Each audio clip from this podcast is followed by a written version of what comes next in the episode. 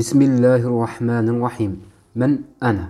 أنا الحسين بن محمد المسيدي المكنى أبو علي يعود أصلي إلى مدينة مسيلة دخلت وهاجرت إلى الأندلس ثم سكنت مدينة قرطبة وكنت أحد مفتيها وليت منصب الشورى بقرطبة ويذكر ابن بشكوال في كتابه الصلة في تاريخ أئمة الأندلس أني كنت عفيفا متواضعا حافظا للمسائل واقفا على الأصول توفاني الله سنة 31 وأربعمائة. تجدون ترجمتي في كتاب الصلة في تاريخ أئمة الأندلس لابن بشكوال وترتيب المدارك وتقريب المسالك للقاضي عياض.